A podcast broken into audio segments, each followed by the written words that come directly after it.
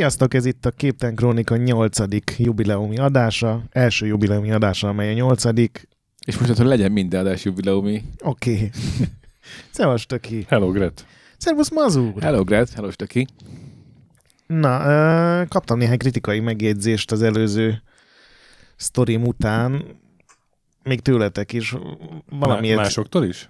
Igen, igen, ilyen Patreon találkozón előjött, hogy többen hittek nekem, amikor felvezettem a Getty család történetét, hogy ez egy a családi szeretetről fog szólni, amit fenntartok, hogy valamilyen jodás nézőpontból még, még így hát igaz. szól róla.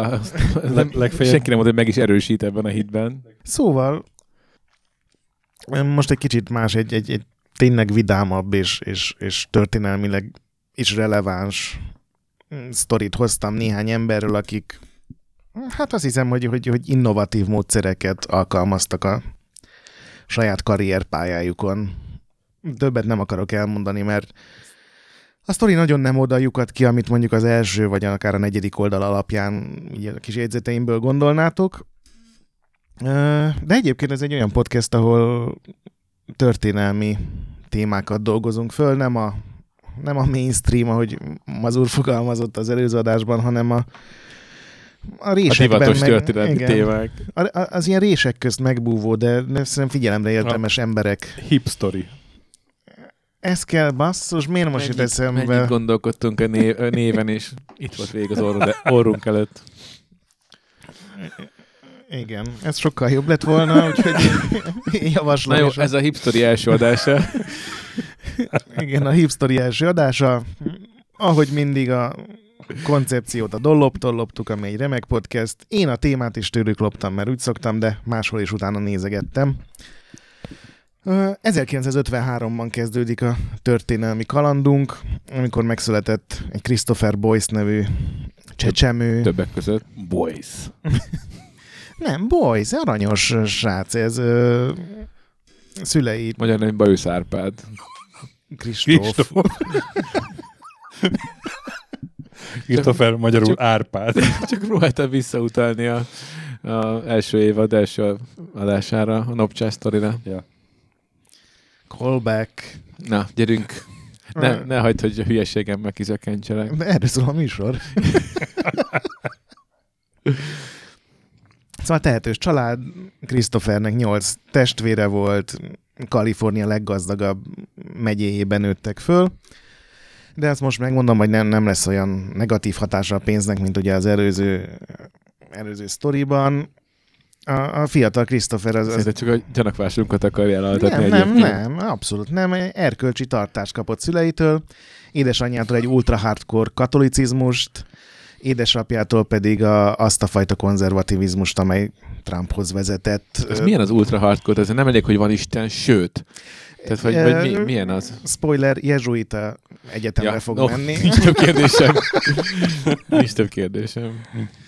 Uh, szóval ez Biztos a, katonái. Igen, ez, ez, ez a fiatal Kriszben olyan tíz éves korára egy, egy olyan morális kóddá vált, amit később úgy jellemezett minden tanítója például, apácák is, hogy, hogy nagyon fekete-fehér volt, talán túlságosan is. Nem, nem sok szürke árnyalatnak és kétségnek volt benne helye, és ezt egy tíz éves gyerekről apácák mondták.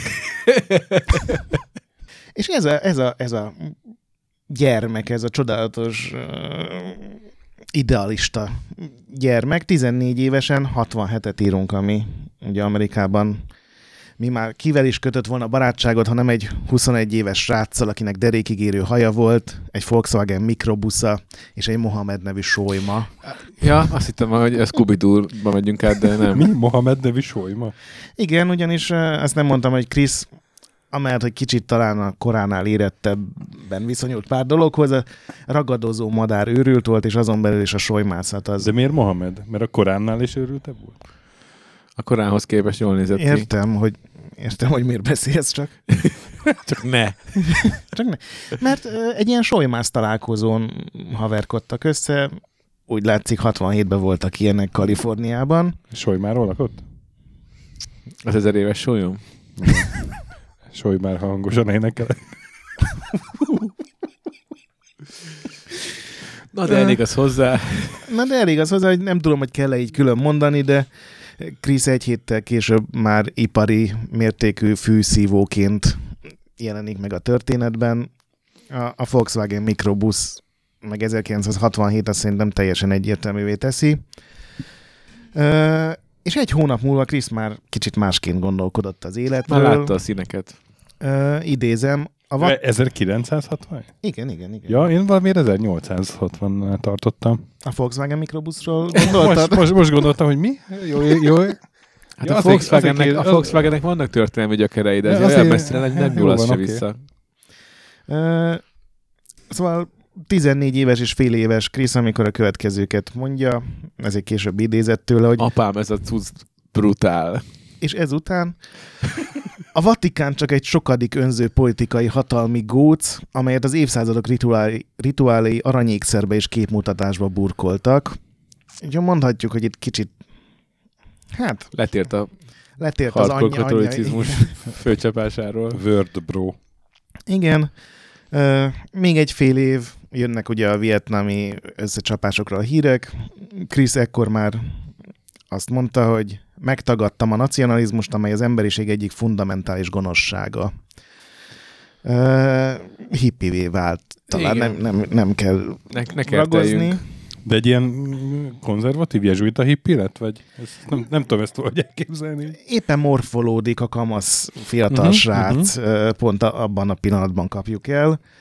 Sajnos a barátságnak vége szakadt, mert barátja felgyulladt és halára égett egy hasis olajfőzési manőver közben. As you do. Ö, igen. Hát ugye ez a legalább úgy halt meg, amit szeretett. Égve? Nem pedig elhangadva. Igen. Ö, Vagyis hát fel tudja. Ez két végén égette. Sőt, a bőrfelülete 95%-án. Igaz. Ö, a Krisz életéről a következő évekből nem sokat tudunk. Nyilván iskolába járt, gimnazista lett, De... de, Hippine, nem olyan biztos ez. De ennyit Az azért tudunk. életiskolája, ahol István tanár. Sajnos még nem volt Facebook, hogy ezt fölírja. De néhány évvel később egy új legjobb barátot talált, Dalton Lee, ö, 155 centi magas, akinek iszonyatosan brutálisan pattanásos volt az arca egészen a 30-as évei közepéig. Ez a fickó utálta az iskolát, utálta, egy suliba jártak egyébként, de ő utálta az iskolát, utálta a mostohapját, rengeteg balhéja volt otthon, viszont imádta az állatokat, többek között tatukat tartott, piranyákat, és három-négy solymot is. Volt, volt közös témájuk Nyilván akkor. ez volt a vektor, ahol, ahol a barátság elindult. Ö, és Dalton 17-18 évesen gimnázium mellett egy, egy lelkes fiatal vállalkozóként dolgozott. Ő volt a környék kokain kereskedője, és rendkívül büszke volt a Dalton módszerre, ami, ami, amit ő dolgozott ki ennek során. Ennek, És- Értem. Tehát a Dalton módszer, amit magáról nevezett el ő. igen, hát ha ő találta ki, akkor Ez olyan, mint a Leslie Nielsen, aki ugye a, írt, a, írt a golfról két könyvet, és a első a Leslie Nielsen módszer, a második pedig a Leslie Nielsen módszer, ahogy én látom. Na hát Dalton úgy látta a Dalton módszert, hogy a legcsinosabb lányoknak ingyen adta a kokaint, amíg azok rá nem szoktak, és utána szexel fizettek neki. Tehát ez egy... ö, Közszolgálati tevékenység volt. Nagyon messze jutottunk a jezsuita gyökerektől. És között sincs, hogy hová fogunk még Most elmászni. Értem, hogy nem értesz egyet, vagy nem kell gyökereket nevezni őket. Excellenciás uram, Word.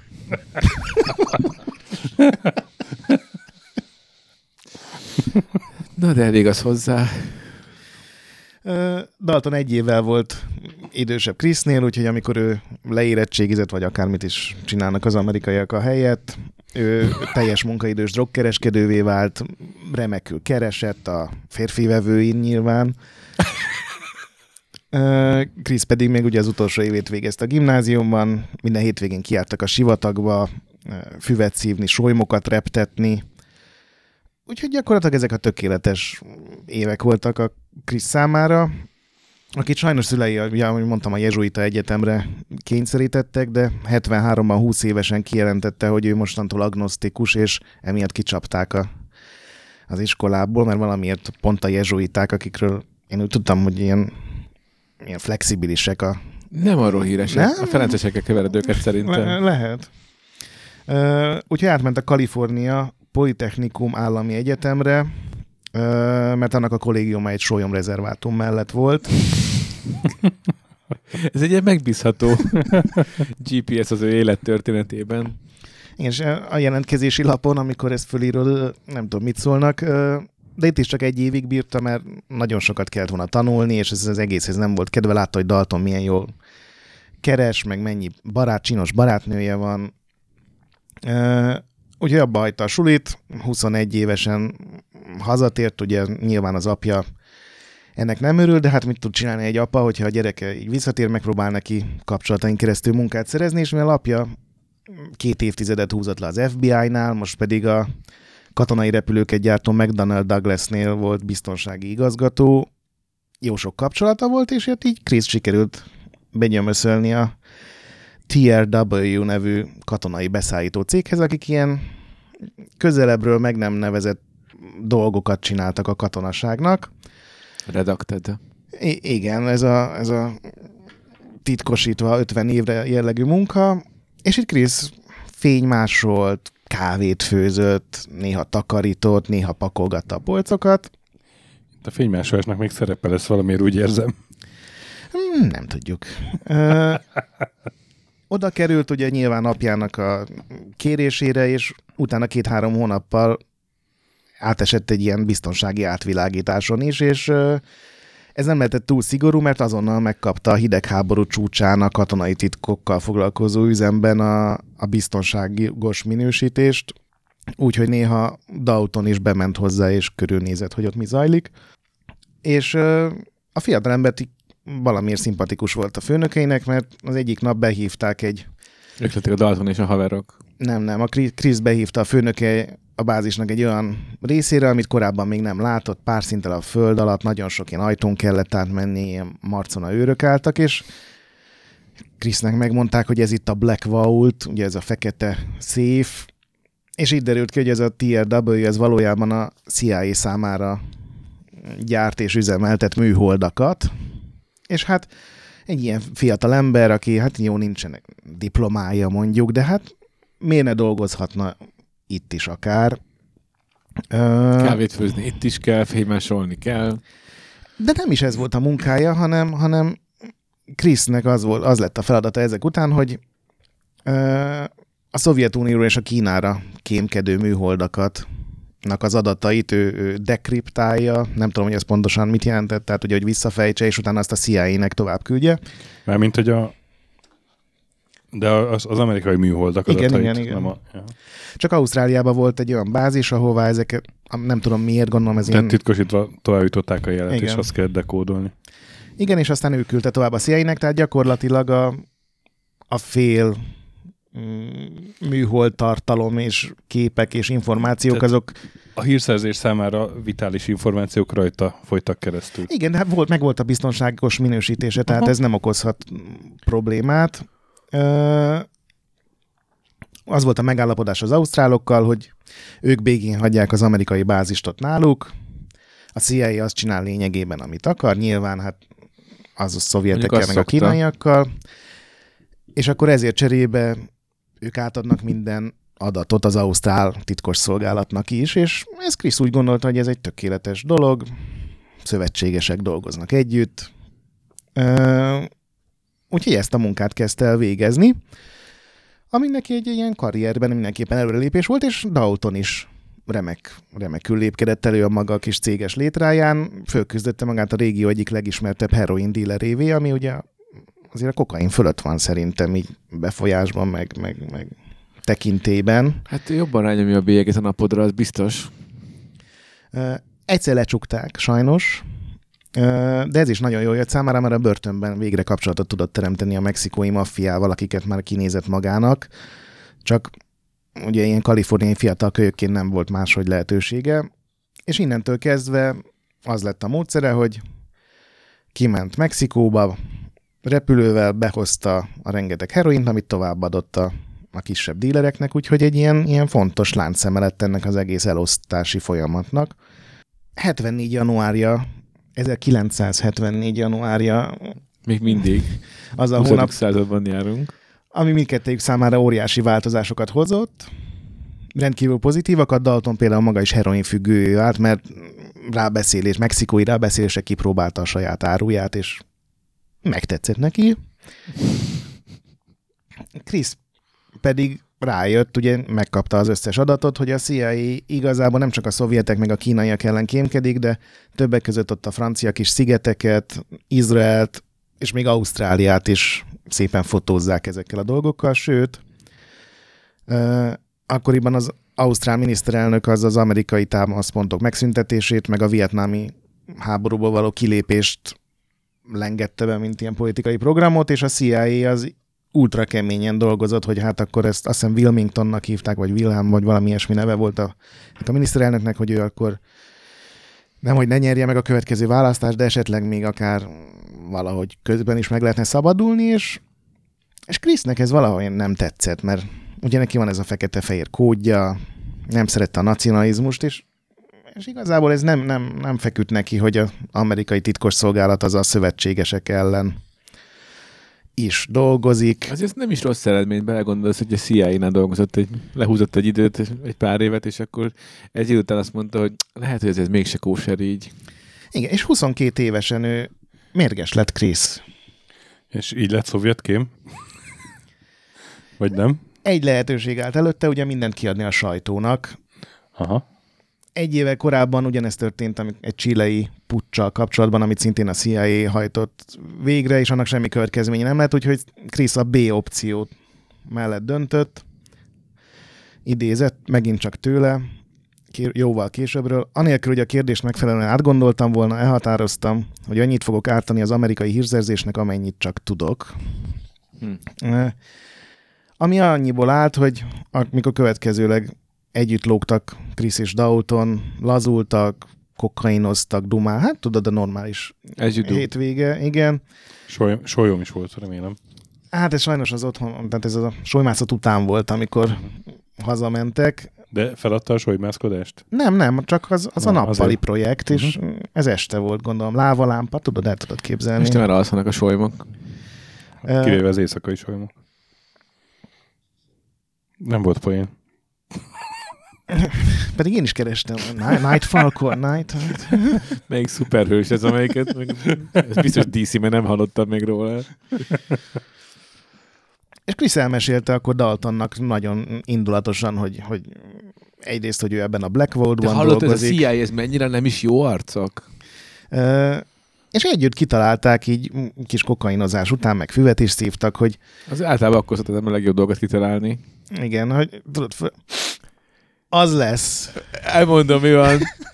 Akkor elmondom, hogy lesz, figyelj.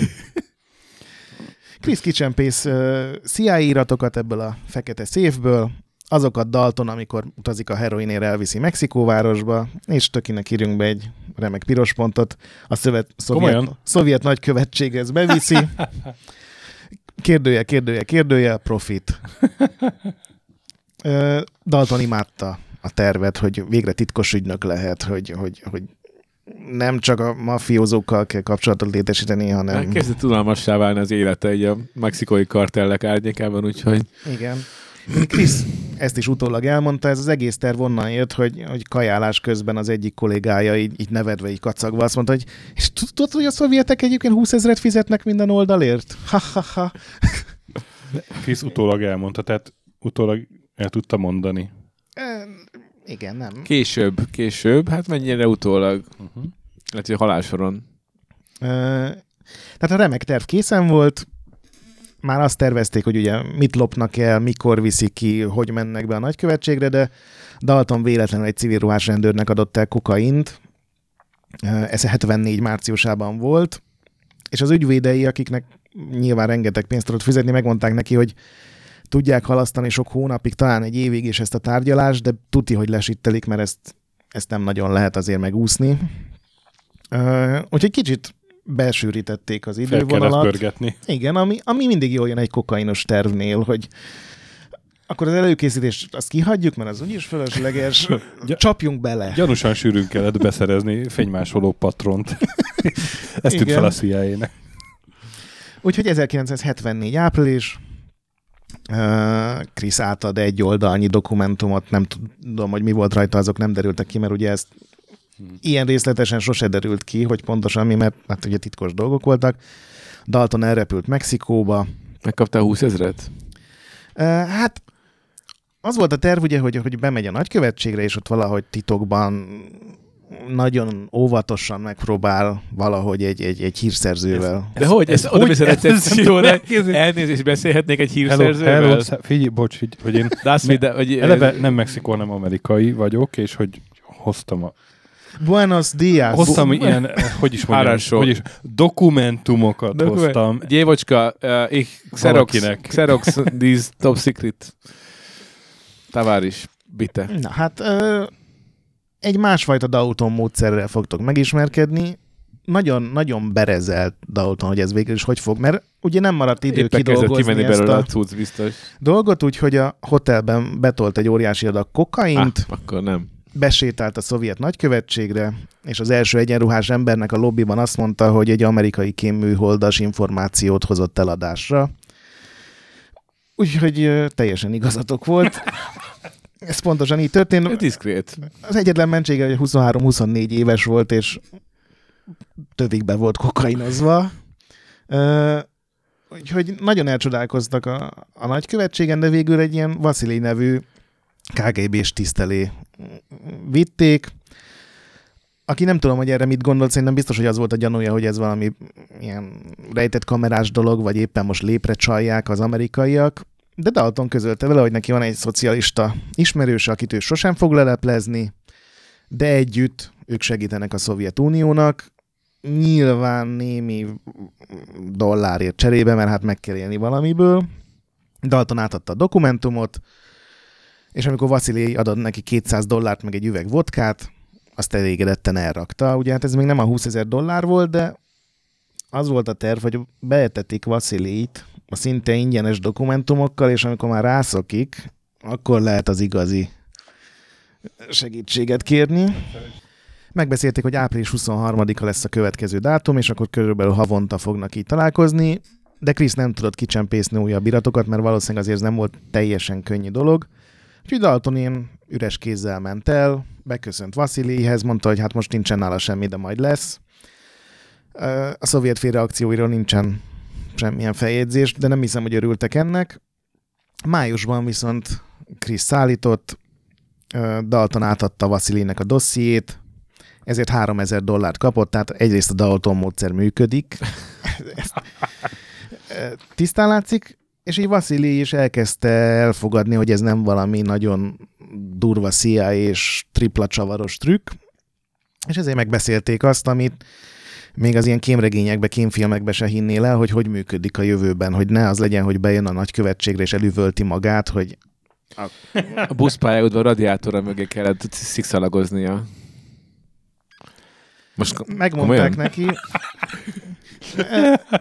Az összes klisé ebből a sztoriból szökött meg szerintem, mert az lett a sztori, hogy amikor Dalton áruthoz, celluxal vagy szikszalaggal egy fehér X-et ragaszt az egyik közeli nagy ilyen híres mexikói térnek a lámp, az egyik lámpavasára, és akkor másnap délután hatkor találkoznak egy olyan helyen, amit az előző alkalommal beszélnek meg, tehát mindig ugye csak egy találkozó helyről tudnak. Júliusban Dalton 20 oldalnyi információt adott át Vasilinek, ezért már 7000 dollárt kapott, úgyhogy tökéletesen működött minden terv. Ráadásul pénzt, a, mármint az ő részét Dalton mindig mm, taktikusan befektette, a találkozóról egyből a mexikói maffiás haverjaihoz ment, rengeteg heroint vett, és azt otthon eladta. Tehát ő fialtatta szépen a pénzt, egyedül az ügyvédek vittek el ebből elég sokat. ők, ők, ők a rossz fiúk ebben a történetben, ez világosan látszik. Igen. És elérkeztünk szeptemberre, amikor Dalton megint kapott néhány oldalt, meg most már pár filmtekercset is Krisztől, de úgy hozta az élet, hogy, hogy hullarészegen ment el a találkozóra, mert hát igazából most ki tudja kiszámítani, hogy mikor száll el a- az alkohol hatása, és Vasilinek így elkezdte mondani, hogy ki, ki, kitől kapja ezeket a dolgokat, mi az a Black Vault, ugye mindent, amit Krisz elmondott neki, de de a barátját még részegen sem mártotta be, ezért egy álnéven, kódnéven ismertette, Cristobal lett a neve. Ravasz. Néha ezt Kriszre rövidítettem, mert hát a Krisztobál az... az működik. Agyafúrt fickó volt ez a srác. Igen. Elkezdtünk 74 novemberébe. Kriszt... Töki lassan megszületik. Igen. Igen. Még egy hónap, és a kis töki felsír. Meg a világ is.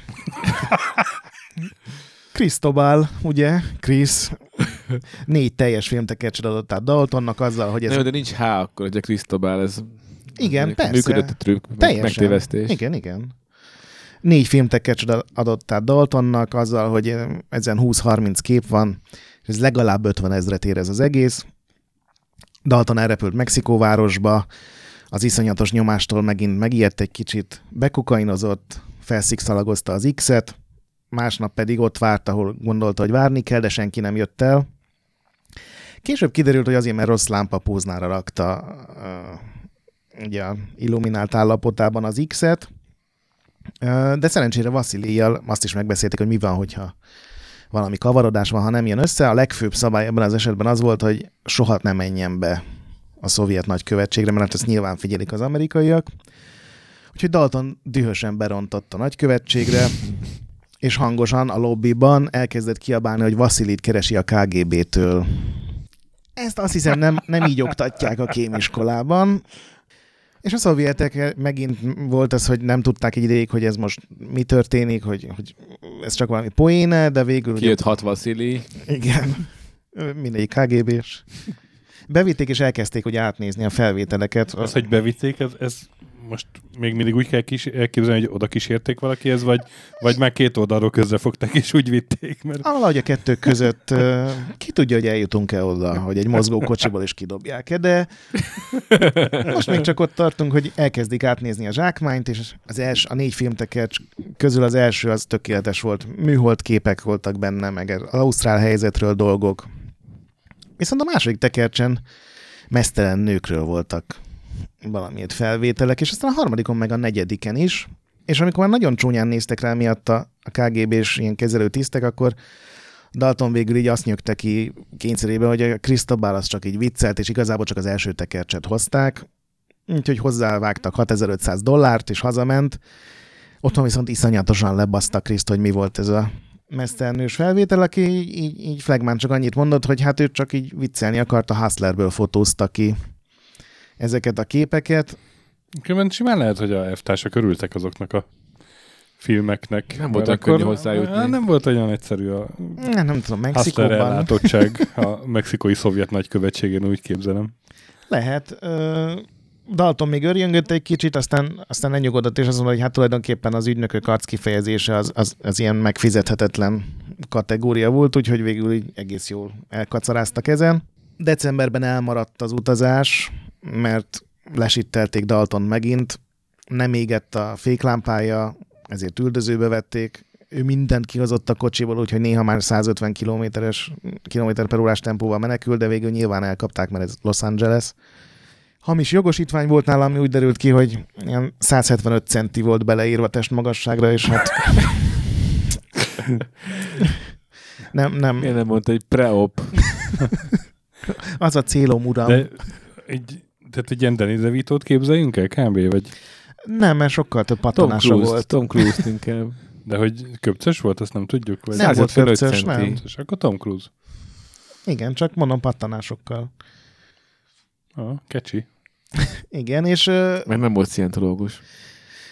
még. Még. Úgyhogy nagyon csúnyán megbukott, végül ki tudta fizetni az óvadékot, amit az előző heroin dealből szerzett, de, de ez ugye megint bekerült az ő aktájába, és még drágábbak lettek az ügyvédek. A karácsonyt legjobb barátaikkal töltötték, Dalton kokainnal és heroinnal, Chris pedig Daltonnal való morfondírozással. Volt egy olyan gyanúja, hogy nem feltétlenül 50%-ot kap, Morfiondorás. Ez- igen. morfio- Na mindegy. Na, mindegy. Dolga. Ezzel még visszamegyek a köszörűkőhöz. Még a csiszológéppel még. Flexeld le az éleid. Végül kiderült, hogy tényleg igaza volt, mert csak 20%-ot adott át neki Dalton, de hát azért a veszélyes feladatot mégis ő végezte. Hát a CIA-től dokumentumot kicsempészni az igazából a, az élvezetesebb része a projektnek. Igen, meg hát ott otthon vagy, az ágyadba tudsz aludni, nem vesznek körbe izgatott KGB-sek. Viszont az ünnepek között eljutott hozzá a hír, hogy Dalton heroinjától ketten is meghaltak, mert valami szennyezett adag volt, és Kriszt átjárta valami, valami korábban ismeretlen élmény, rosszul aludt, fetrengett az ágyban, és olyan gondolatok jártak az eszében, hogy ezt is idézem egy későbbi nyilatkozat, hogy vajon helytelen az, amit csinálunk? Vajon, vajon nem, nem is így kéne élnünk? Úgyhogy minden nap részegre itta magát, és a sivatagban egy idő reptette kedvenc solymát Pipset. Ez jutó. Hát ez terápia. 1975. március. Az eddigi legnagyobb adag, 10 filmtekercs, pornóképek nélkül, full CIA és infókkal, és úgy látszik, hogy ettől szintet lépett, mert egy új, magasabb rangú én kapcsolattartót kapott Boris. Ivánt. 10 ezer dollár volt a jutalma, úgyhogy Dalton a, a reptérről, amikor hazament, azonnal egy partira ment, ahol kiborította az aktatáskáját a 10 ezer dollárral, hogy na látjátok, ki vagyok? Egy igazi szimpatikus, Becsekkolt. egy tökéletes kém, aki így meglapul az árnyékokban. A következő hónapokban, években ez folytatódott tovább, akármilyen amatőren is csinálták, működött a dolog, meg Krisz óvatosan másolta le a dolgokat. Dalton ugye nem volt óvatos, de előbb-utóbb megtanulta, hogy hova kell X-et rakni, meg, meg mi történik. Mikor ne szívjam már teljesen Igen, bucira a fejét. Boris is tudta kezelni ezeket a dolgaikat, úgyhogy például olyan információk kerültek ki, hogy a szovjet északi sarki rakétakísérleteket egy, az amerikaiak egy új, még be nem mutatott ilyen titkos tenger alatt járóval figyelik. Ez utóbbiért 50 ezer dollárt követelt csak ezért az egy dokumentumért. Dalton meg is szólt neki, hogy ez, ez most szaftosabb, mint az átlag. És azt mondta Borisnak, meg még néhány ilyen KGB-s tisztnek ott a szovjet nagykövetségen, hogyha nem kezdtek el rendesen fizetni, átmegyek a kínaiakhoz, értitek? Amit egy ilyen egyperces néma csend és nem túl szimpatizáló tekintetek fogadtak, és Boris annyit kérdezett tőle, hogy ugye nincs nálad fegyver, Dalton. Ezt, ezt még el tudtam mesélni Dalton? Ezek szerint? Vagy ezt honnan Igen. tudjuk? Mert megismerte a követelését, de már csak 10 ezer dollárral, amit meg is kapott. Úgyhogy figyelj, mindenkinek jutott ebből a kapcsolatból valami, de innentől kezdve Dalton azért így, így nem annyira szimpatizált Borisszal meg a szovjetekkel, de hát nem volt más ember, úgyhogy muszáj volt ezt csinálni, főleg azért, mert megint letartóztatták, ezúttal ittas vezetés miatt, megint ovadékot kellett fizetni, megint belekerült az ügybe még több ügyvédi költség, úgyhogy 76-ban kieszelt egy ilyen nagyon trükkös tervet. Néhány hónapig... A hármas számú Dalton tervről beszélünk. Igen. Néhány hónapig minden pénzét megfogja, tehát sokkal kevesebbet fog heroinozni, meg kokainozni, nem harácsolja annyira szét a pénzt, hanem lesz majd egy utolsó nagy szállítmány az oroszoknak, és akkor az összes megtakarított pénzét, meg amit a szovjetektől kap, azt heroinba fekteti, itthon eladja, és Kosztarikába költözik a tárgyalása előtt, ahol ugye nem volt kiadatási egyezmény akkor Amerikával, úgyhogy nagyon sok ilyen amerikai bűnöző oda menekült. És Krisz is meghozta az első Krisz tervet, vagy döntést. Azt mondta, eldöntött, hogy ő ki akar ebből szállni, mert ez túl sok neki, ez a stressz, CIA-től lopkodni, meg minden. Úgyhogy ideig fontolóra vette, hogy kiviszi Dalton solymászni a sivatagba, és ott kivégzi és elássa. Oh, oh. Ö, Még mindig barátok egyébként? Hát a legjobb barátok, Gyorsan, igen. gyorsan eszkalált. De végül aztán úgy döntött, hogy tulajdonképpen ez nem oldaná meg az összes problémáját, ami így utólag azt mondom, hogy de. Mert ugye Dalton volt az, aki egyre több embernél, tudod, így menőzött azzal, hogy, hogy Indiana, vagy a James Bond ugyan már, az nem, nem Igen. Van Nem egy csavarom a Chris. Akarom mondani a Chris. igen, H nélkül. Egy ilyen volt barátjával volt egy interjú, ugye ilyenkor mindenkit megkérdeznek, amikor eh, történik egy ilyen eset, és ő azt mondta, hogy egy ilyen Robert Ludlum kémregényről kezdett el beszélni a Daltonnak, hogy milyen fasz a fordulatok, meg izgalom, és Dalton csak annyit mondott, hogy minden igaz. Én már csak tudom. Hmm. Nem hitt neki a pajtás, mert mint kiderült, minden ismerőse ilyen kisebbségi komplexust látott Daltonba, és ilyen nagyzolási dolognak vitték, ami tök jó dolog, hogy az összes ismerősöd hazugnak tart. Hát nem is jártak olyan messze az igazságtól. Most az, hogy volt valóság alapja történetének, az nem jelenti hogy nem volt benne kisebbségi Igen. komplexus. Na tehát Krisz terve, személyesen elutazik az oroszokhoz az utolsó nagy átadásra, ő is Daltonnal megy, és ott megmondja neki, hogy köszöni szépen az eddigieket, nagyon örül, hogy részt vehetett ebben a, az eddigi együttműködésben, de hogy akkor ő úgy gondolta, hogy akkor ez eddig tartott, és, és innentől kezdve akkor ő visszamegy normális TRW alkalmazottnak. Úgyhogy 76. októberében Chris és Dalton bekokainoztak, megvették másnapra a repülőjegyet, és el is repültek először együtt. Dalton, aki ugye már kicsit tartotta a szovjetektől, az előző megbeszélésen Borisszal már azt kötötte ki, hogy a forgalmas utcán találkozzanak, ami így meg is történt. Boris odalépett hozzájuk, kezet fogott barátságosan, odalépett melléjük két nagyon tisztességesen, elegánsan felöltözött nagy darab szovjet úr, és akkor beterelték őket egy limuzinba sötétített ablakkal. Úgyhogy végül is a forgalmas utcában találkoztak, de aztán a nagykövetség alaksorában kötöttek ki. Kriszt mindenki melegen fogadta, megköszönték neki, ugye, hogy támogatta az ügyet. Annyi éven át. Igen. Krisztobál, Milyen ravasz. azok a hustler képek jók voltak nagyon. Ezen a megbeszélésen egy orosz lakomát szolgáltak föl nekik, amit nem tudom kell képzelni, hogy ez Mexikóban mit jelenthetett, de Vodkát. vodka nagyon és sok, kaviár. Nagyon sok vodkát. Hát vagy bort, mert ugye Boris szó volt. És töki semmi filtered nincs, bazd meg. Ja, Istenem. Krisz annyira utálta a kaját, és annyira undorodott mindentől, amit felszolgáltak, hogy egész éjszaka attól retteget, hogy most mérgezték meg.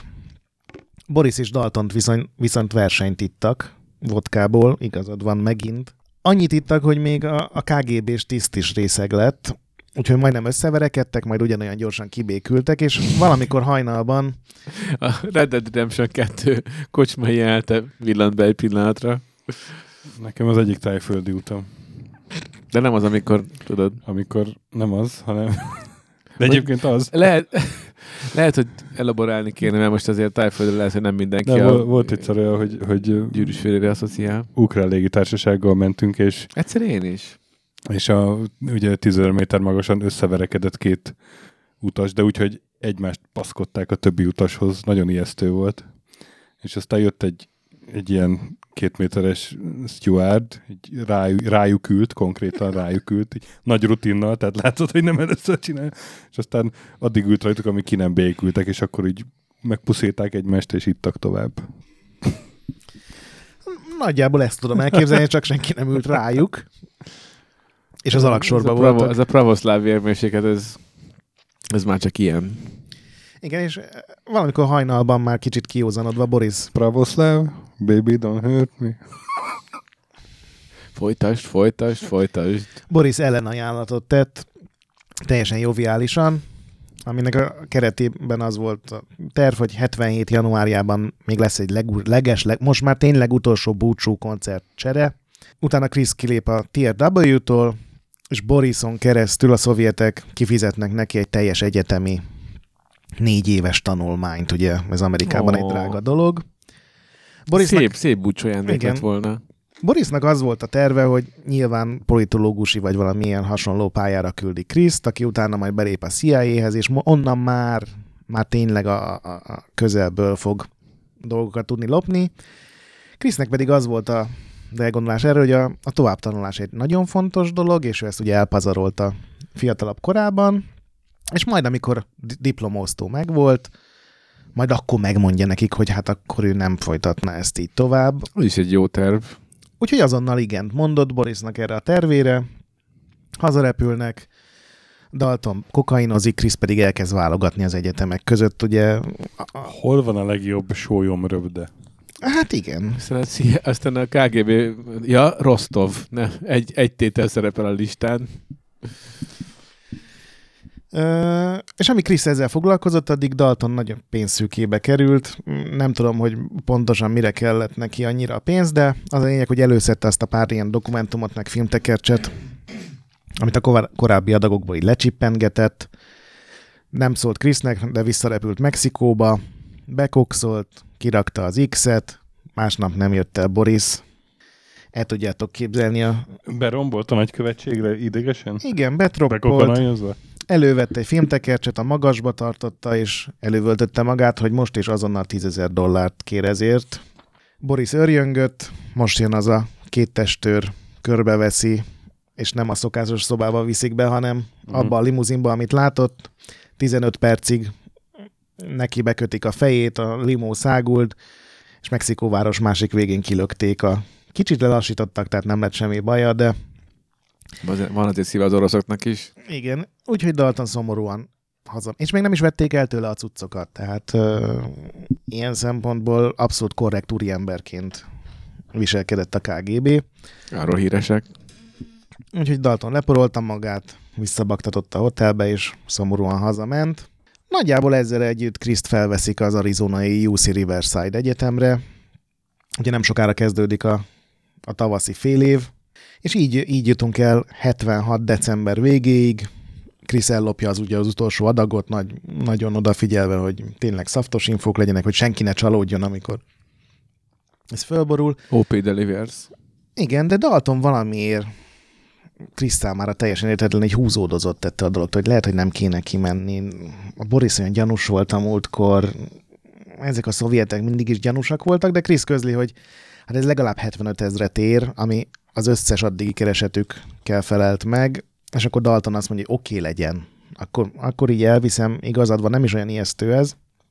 Daltonnak ez azért is kellett, mert 20-án, január 20-án lett volna a tárgyalása, és ez január 5-ére volt tervezve.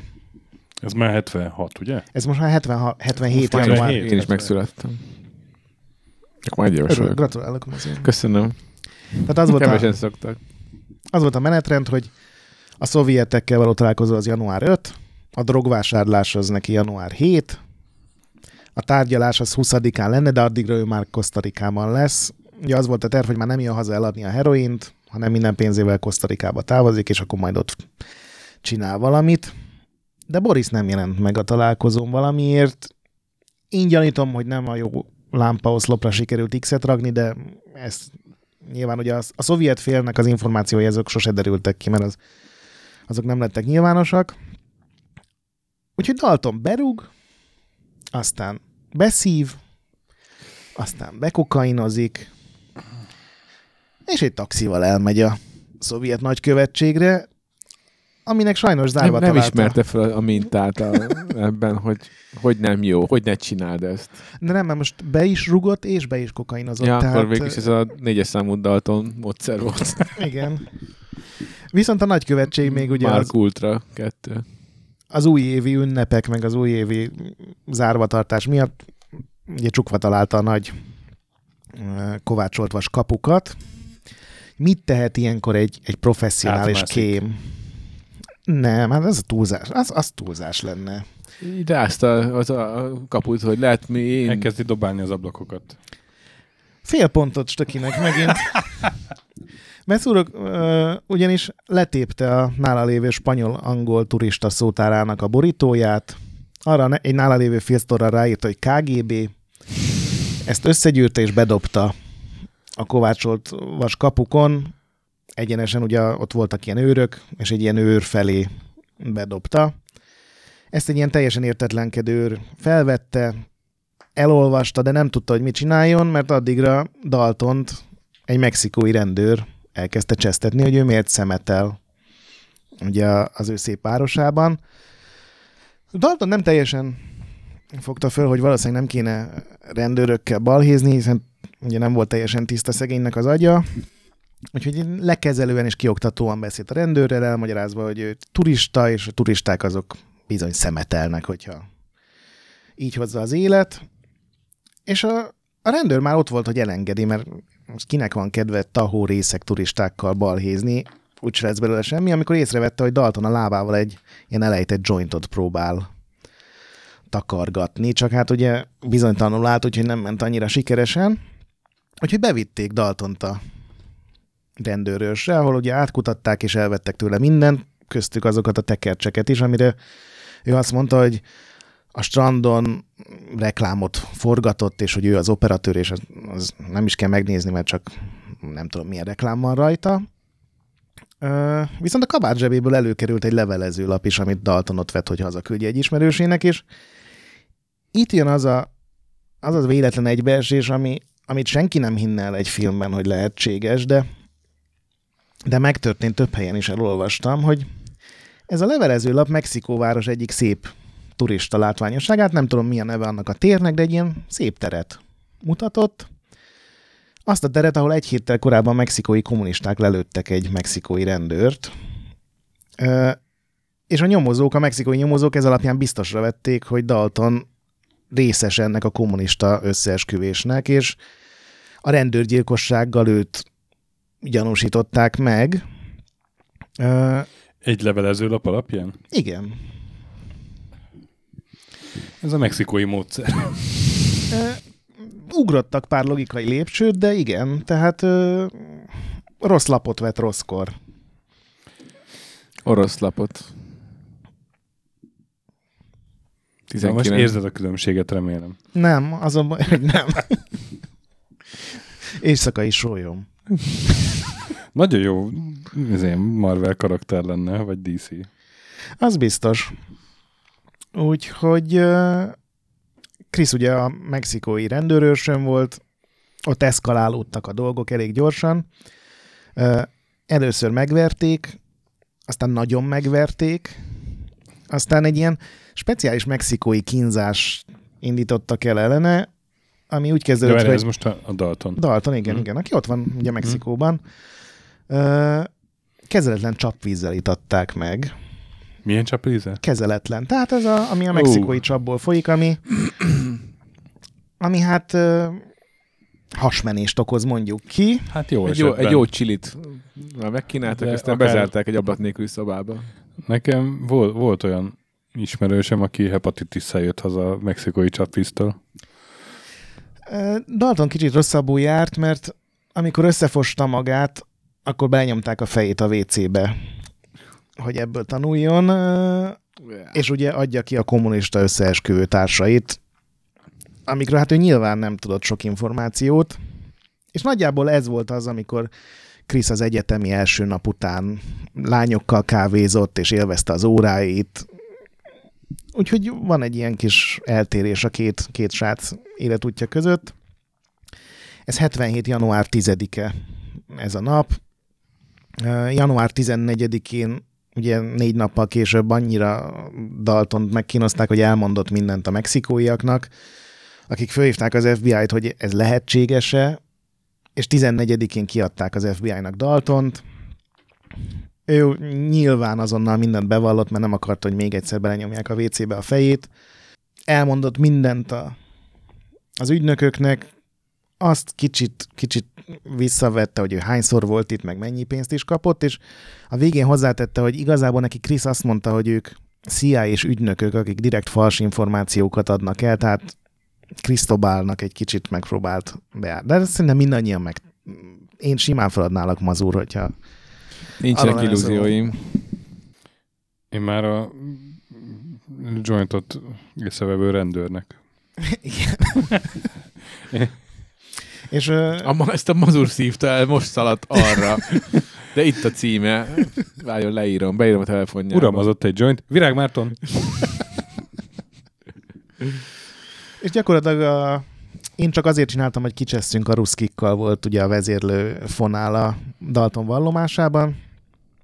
16-án nyilván Kriszt is a, az egyetem melletti bérelt lakásából begyűjtötte az FBI. Ő mindent elmondott a rendőröknek, nem szépítette sem a saját szerepét, nem próbálta meg bemártani Daltont. Úgy fogalmazott, hogy ez, hát ez az egész egy rémálom volt, hogy nem is nagyon lehetett ezzel ellen semmit tenni, ez úgy megtörtént ez a dolog. A per elkezdődött 77 áprilisában, külön-külön eljárás volt, tehát nem, nem így egyszerre vonultak bíróság elé, és mivel ez, ez egy rend, tehát maga a per nem volt titkosítva, Ezért a per során kiderült, hogy mi történt. Tehát az ausztrálok megtudták, hogy a CIA mozdította el az előző miniszterelnöküket, a franciák meg az izraeliek megtudták, hogy őket is műholdakkal figyeli a CIA, tehát milyen három-négy közepes méretű diplomáciai balhé lett ebből az egészből. Chris itt már kicsit megkozmetikázta a dolgokat, hogy a tárgyalás alatt, eskü alatt hazudott, ami szerintem megérthető, hogyha ilyen ügyről van szó, de azt mondta, hogy ő az egészet azért adta át Daltonnak, mert azt hitte, hogy ő majd a sajtónak fogja továbbadni, de Dalton végül gonosz álnok módon a szovjeteknek adta el, és utána megzsarolta Kriszt, hogy hozzon neki további anyagokat. De az egész pernek az lett Mégis a... anyagokat vitt neki. Ja, nem, az a. Dalton volt. Mindegy. Úgyhogy ez lett a vége az egésznek, hogy Krisz 40 évet kapott, Dalton pedig életfogytott, mert neki beszámították ugye az összes többi ittasvezetést is. Melyik meg- volt a Krisz? Krisz, aki a, A solymos. a Solymász FBI, vagy TRW-s srác, és a Dalton volt, aki vitte az anyagot. Igen, de mennyit kapott a Krisz? 40 évet. Ja, 40 évet. Nice. Úgyhogy jó magaviselettel olyan 95 körül szabadultak, ez volt a, amit akkor ugye megtudtak. Ö, 1979-ben megjelenik egy könyv Robert Lindsay tollából, The Falcon and the Snowman címen, amely a két fiatal embernek a kalandjait meséli el. És 1985, nagyon drukkoltam, hogy ne tudjátok, megjelenik a Falcon and the Snowman című film. Chris Timothy Hutton játszotta, Dalton Sean Penn, oh. a betétdal David Bowie éneklés. Pe- Pat Metheny közösen csinálták a soundtracket. A zenét ismertem, a filmet nem láttam. És Roger Teber maximális négy csillagos értékelést adott a filmnek, magyarul a Sólyom és a Nepper címen találtam meg. Szerintem nem egy jó film, de, de elmondja ugyanezt a sztorit. Mit te láttad? Most megnéztem emiatt, oh. igen. Én csak a This is not America című számot ajánlom a figyelmembe, viszont Igen, az- az nagyon jó a- szám. Azt ismerem is. Ö, És azt ehhez írták? azt ehhez írták, igen. Azt Hát ez egy jó meglepő fordulat volt ugye a végére, hogy még, mégiscsak van hova csatolnom ezt az egészet. Ö, és ebben nagyjából ami tényleg ilyen hihetetlen dolgok, az van pár dolog, amit így leegyszerűsítenek, de nagyjából ugyanezt a sztorit meséli el. Úgyhogy Chris Boyce és Dalton Lee és a hidegháború és a valódi ügynökök története az itt zárul le, de És benne van a film az a rész, amikor papírgalcsira írja, hogy KGB és bedobja. egy picit máshogy, de igen. Viszont van még két oldal, vagy akár három is, úgyhogy megnézhetjük, hogy Mi lett velük azóta? mi lett velük azon. Mert adott esetben még azt Engem mondom, hogy érdekel. hogy nem, üt, nem, nem, nincs itt még talán vége ennek a remek Még egy sztorinak. ötödik Dalton módszerből. Hát, Reménykedem. spoilerezek, most a Chris módszerek jönnek. Kis módszerek jönnek. Eredetileg ugye eltérő börtönökbe küldték uh-huh. őket, mert hát nyilván.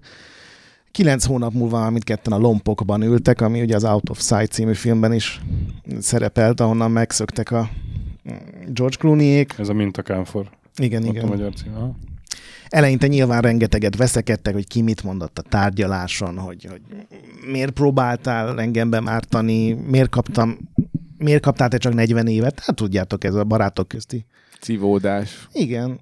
De aztán megbékéltek, és rengeteget sakkoztak meg, ezt a börtön alkoholt itták, ami egy rendkívül egészséges folyadék lehet. Biztosan.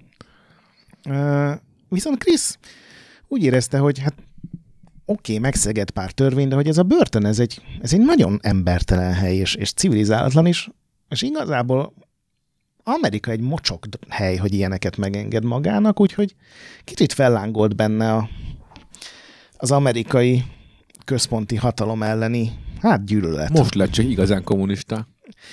Szerintem ő sose volt kommunista, csak, csak szeretett volna oda csapni. Most nyilván így kicsit kevesebb esélye van erre. Antikapitalista, tessék.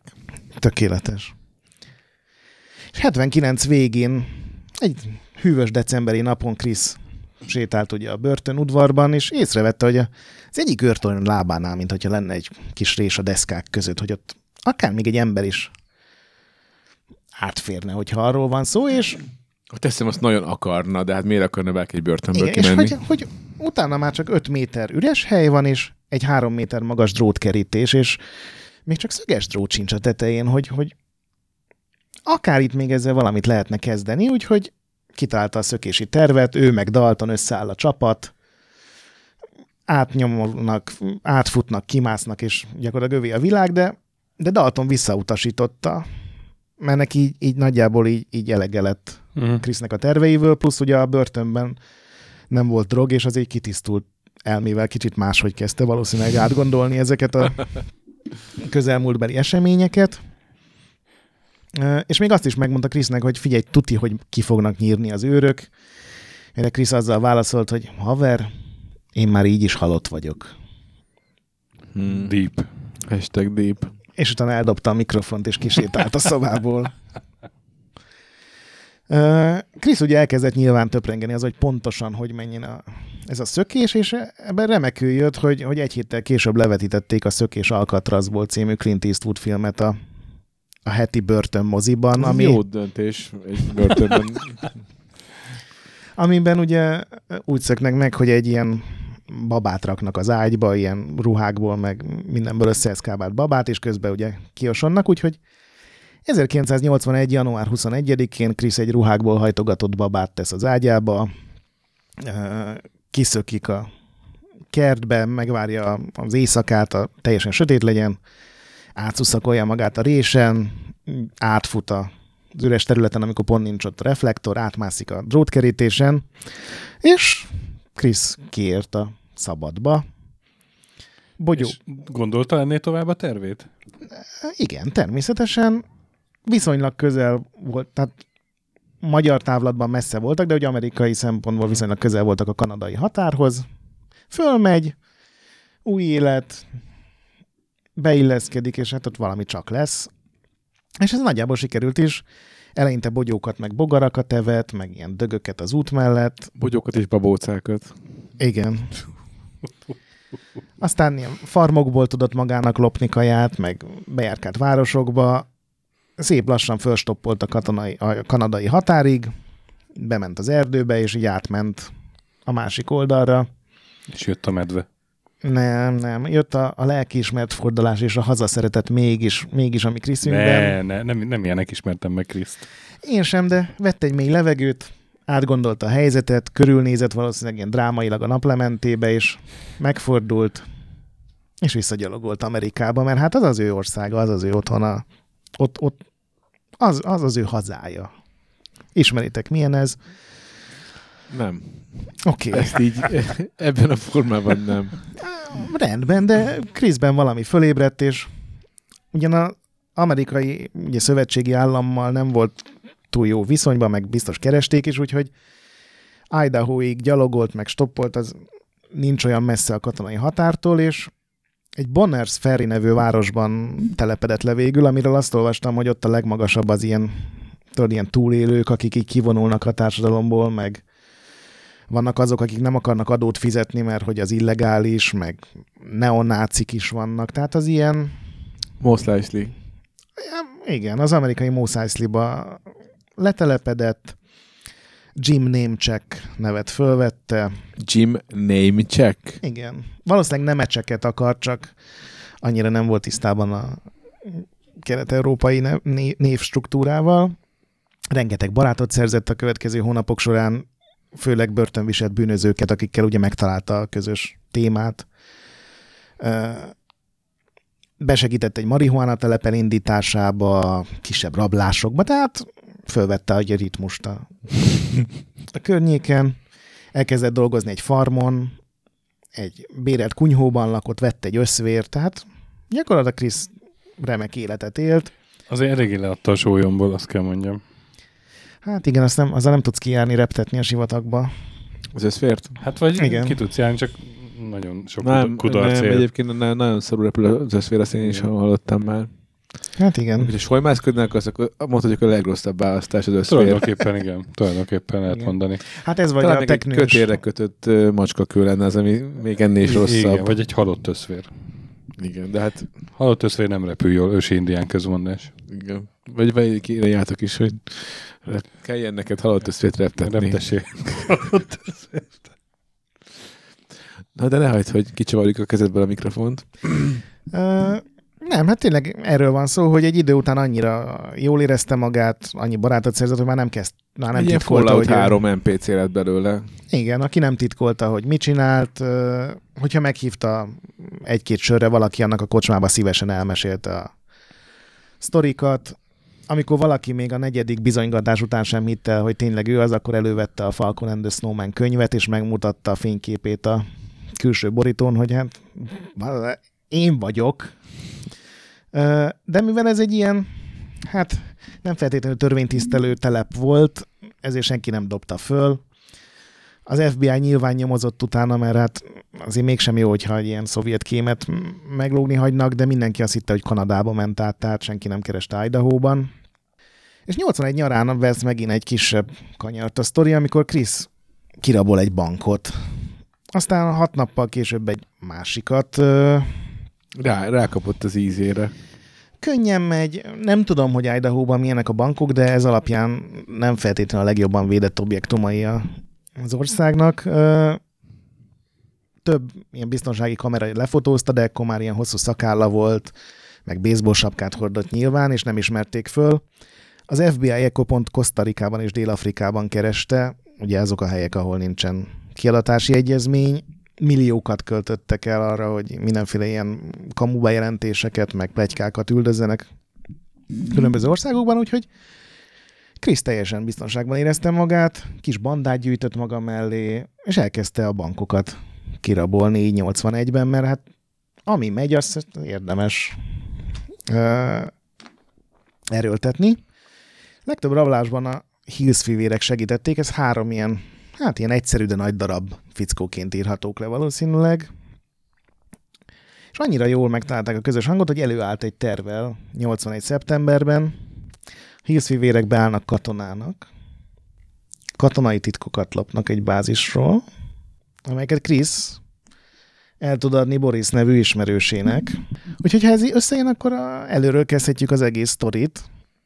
De valamire a Hills fivérek azt mondták, hogy hát ez, ez túl, túl, ez nekünk nem. Melós. Aha, meg, meg azért ez olyan, bankot rabolunk, na, hát az, az De olyan valahol meg kell húzni egy vonalat. Igen. Úgyhogy folytatták a bankrablás sorozatukat. 81. októberre a következő ilyen És érdekes. közben Dalton meg végig ott ült nyugodtan a sitten. Igen, valószínűleg még nyugodtabban, mint előtte, mert nem volt ott a életének megkeső. Ő nagyon utálta Kriszt egy idő után, tehát tudod, így pszichológiailag minden vádat, meg minden rossz dolgot így rápakolt. Hiszen ő egy hibát se követett el. Nem, ő igazából csak a ruszkikkal akart végig kicsizni. Egyszer se rohant be a orosz nagykövetségre, amikor nem kellett volna. Jó, de az, az csak olyan, olyan eljárásjogi hiba volt, nem pedig morális. Igen.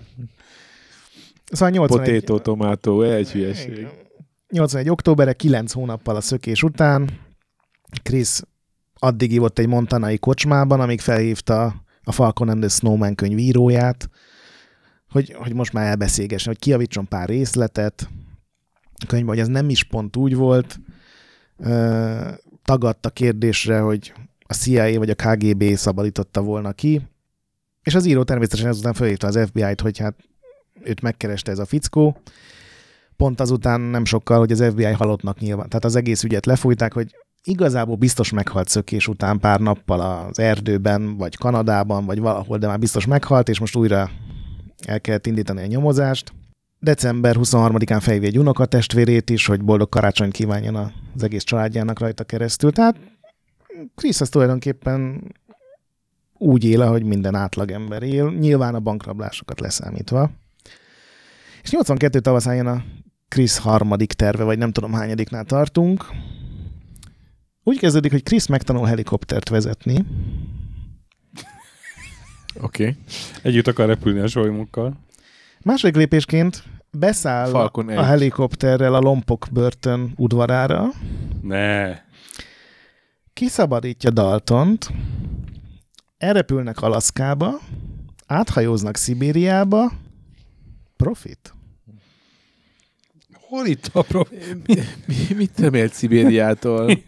Hát, hogy, hogy Boris majd odaszól, és beviszik őket, Még még gondolom, még hogyha Moszkvába. Budapest fokot akarta volna meglátogatni, akkor még azt mondom, van ott izgalmas dolog. Nem, eh, Szibériánál megállt a terv. Gondolom onnan már úgy gondolta, hogy már megy minden, mint a karikacsapás, úgyhogy ezzel az volt a baj, hogy rohadt drága dolog egy helikoptervezetőit vagy pilótai tanfolyam, úgyhogy havi egy-két bankot ki kellett rabolni, hogy, hogy ezt tudja fizetni. Augusztusban elutazott, elkocsizott a, a börtönhöz is, hogy kikémlelje a helyet, és mint elmondta, megint csak utólag, azonnal felismerte a börtönudvaron sportolók között Daltont a dupla kezes fonák ütéséről, mert hát teniszezett az egykori társ, és ez gyakorlatilag ez teljesen ragaszkodott. Tehát tanulta a helikoptervezetést, órákra járt, amikor éppen nem órán volt, akkor bankot rabolt, hogy ezt tudja fizetni. Viszont nyáron a Hills testvérek úgy döntöttek, hogy, hogy tulajdonképpen az a 250 ezer dolláros nyomdalvezetői díj, az, az lehet, hogy többet ér, mint a tolvajbarátság. Úgyhogy földobták Kriszt, hogy hol lakik, amikor Washington államban van. A rendőrök ki is mentek, találtak is a Kriszre utaló nyomokat, de akkor pont szünet volt a helikopter oktatói tanfolyamon, úgyhogy Krisz visszament Idaho-ba, a másik lakására. De az FBI megint ugye forró nyomon volt, és augusztus 21-én letartóztatták egy étterem előtt, a kocsiában ülvette meg a hamburgert, amit az étteremben vett, és a, az FBI ügynökök első parancs az volt az, hogy dobd el a hamburgert. Ez a szemétség. Ez, ez nem szép dolog tényleg. Igen. Megértem, hogy utálta Amerikát. Úgyhogy Kriszt, Milyen ország az, ahol még egy hamburger lehet megenni nyugodtan? igen, Kriszt visszavitték a sitre, magánzárkába rakták, Kansasben egy nagyon szemét börtönben, három évet kapott a szökés miatt, 26 évet a 17 bankrablás miatt, a Hills testvérek pedig a 250 ezer dollárból csak 15 ezeret kaptak meg, cserébe viszont a 17 bankrablásukat Uh-huh. ugye nem kellett érte felelősséget vállalniuk, mondjuk nem, így. az- Akkor nem volt ez rossz biznisz. Ez akkor, ja. Hát most fejenként 5000 dollár, hát nem tudom. Hát azért lehajóz az Inkább, az, inkább az a 20 valány év, amit megspóroltak, az, az a jó, az, a- az a dealnek a sweetebbik Igen. vége. Ö, 85 áprilisban Krisz a szenátus előtt, mint mint börtöntöltelék előadást tartott arról, hogy hogyan lehetne elkerülni az adatszivárgást és az adatlopást a hírszerzés területén. De azt mondták neki, hogy egy bankrablótól ők nem akarnak tanácsokat, úgyhogy ezt végül nem fogadták meg egyik ötletét sem. Hét évet töltött magánzárkában, Édes Istenem. ami azért így, így több, mint brutális. Utána viszont berakták a rendes börtönbe, nem tudom annak mi a magyar neve, Gen Pop. A generális populációba berakták. Azt hittem, Történelem. valami japán popbanda. Történelem szakot elvégzett, és még mindig Hány nincs- éves volt ekkor? 53-ban született, tehát akkor még csak 44. 97 júliusa a következő, pont Daltonnak új ügyvédje van, egy két Mills nevű nagyon hatásosan érvelő hölgy, és az ő Pénzen fizet? Mi? A Dalton. Nem fizet, hát ez ilyen, Ja, ja, értem. ilyen állami, nem tudom, kirendelt, Kirendelt. védő. És végül elérte, hogy Daltont feltételesen szabadrábra engedjék, mert ugye nem szökött meg Krisszel, tehát parád és börtönlakó, nagyon jó viselkedése van is. Első munkájaként Sean Penn személyi titkára lett, aki ugye a film kapcsán, Szopat. a film kapcsán ugye elbeszélgettek, hogy Sean Penn így fölvegye És, a, a manírjait. Nem voltak egyéb, hogy is mondjam, hasznos tulajdonságai Sean so- Penn számára? Nem. munkásságát és élettörténetet ismerve Tehát, nem hogy- lenne kizárt az sem, hogy Bizonyos szubstanciákat beszerzett neki esetleg? Erről nem beszél a fáma, de csak pár hónapig tartott a dolog, mert Dalton nem volt a legprofessionálisabb személyi titkár. És állítólag plegykák szerint Sean Penn sem feltétlenül a legkönnyebben elviselhető ember Hollywoodban, de hát erről én nyilván nem tudok részleteket. Hát a Madonna teljesen elrontotta. ja. Viszont két Á, annyi, Mills, annyi, annyiszor verette meg magát vele, hogy ez rengeteget kiveszem egy szegény férfi emberből. két Mills ezek után Chris kiszabadítására kezdett koncentrálni, mert valamiért ez az ügy nagyon megtetszett neki. Rengeteget találkoztak, hogy ugye megbeszéljék az ügyet, és egy idő után a románc is Mhm. fellobbant közöttük. két e- eközben is ilyen baráti viszonyt ápolt Daltonnal, aki iszonyatosan féltékeny volt viszont erre, hogy az ő nemezisét tulajdonképpen az a nő, akinek ő is a szabadságát köszönheti, hogy őt választotta.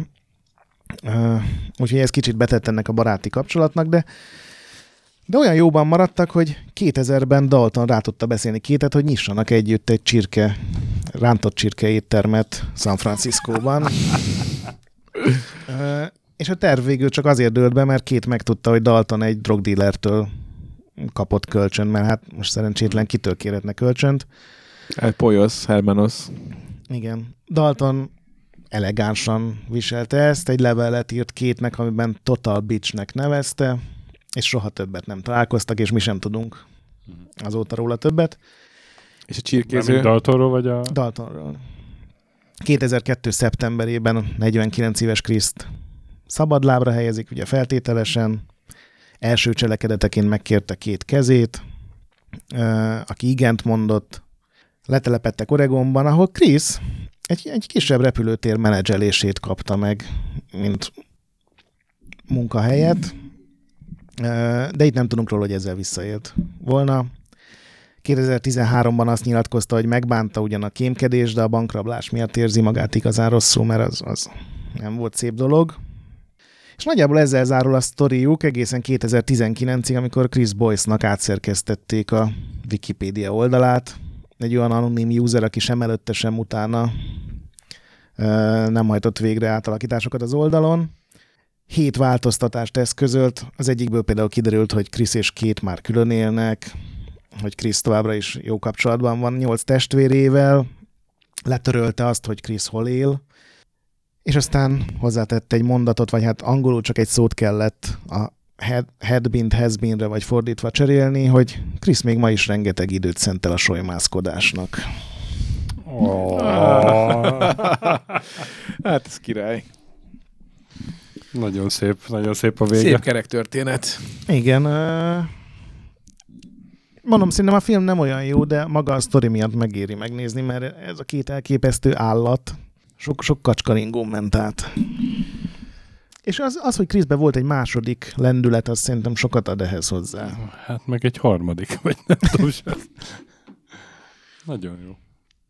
De mindketten jelenleg is szabadlábon élnek. Chris sok interjút adott Daltont, azt ugye 2000 után már nem tudni, mi történt vele.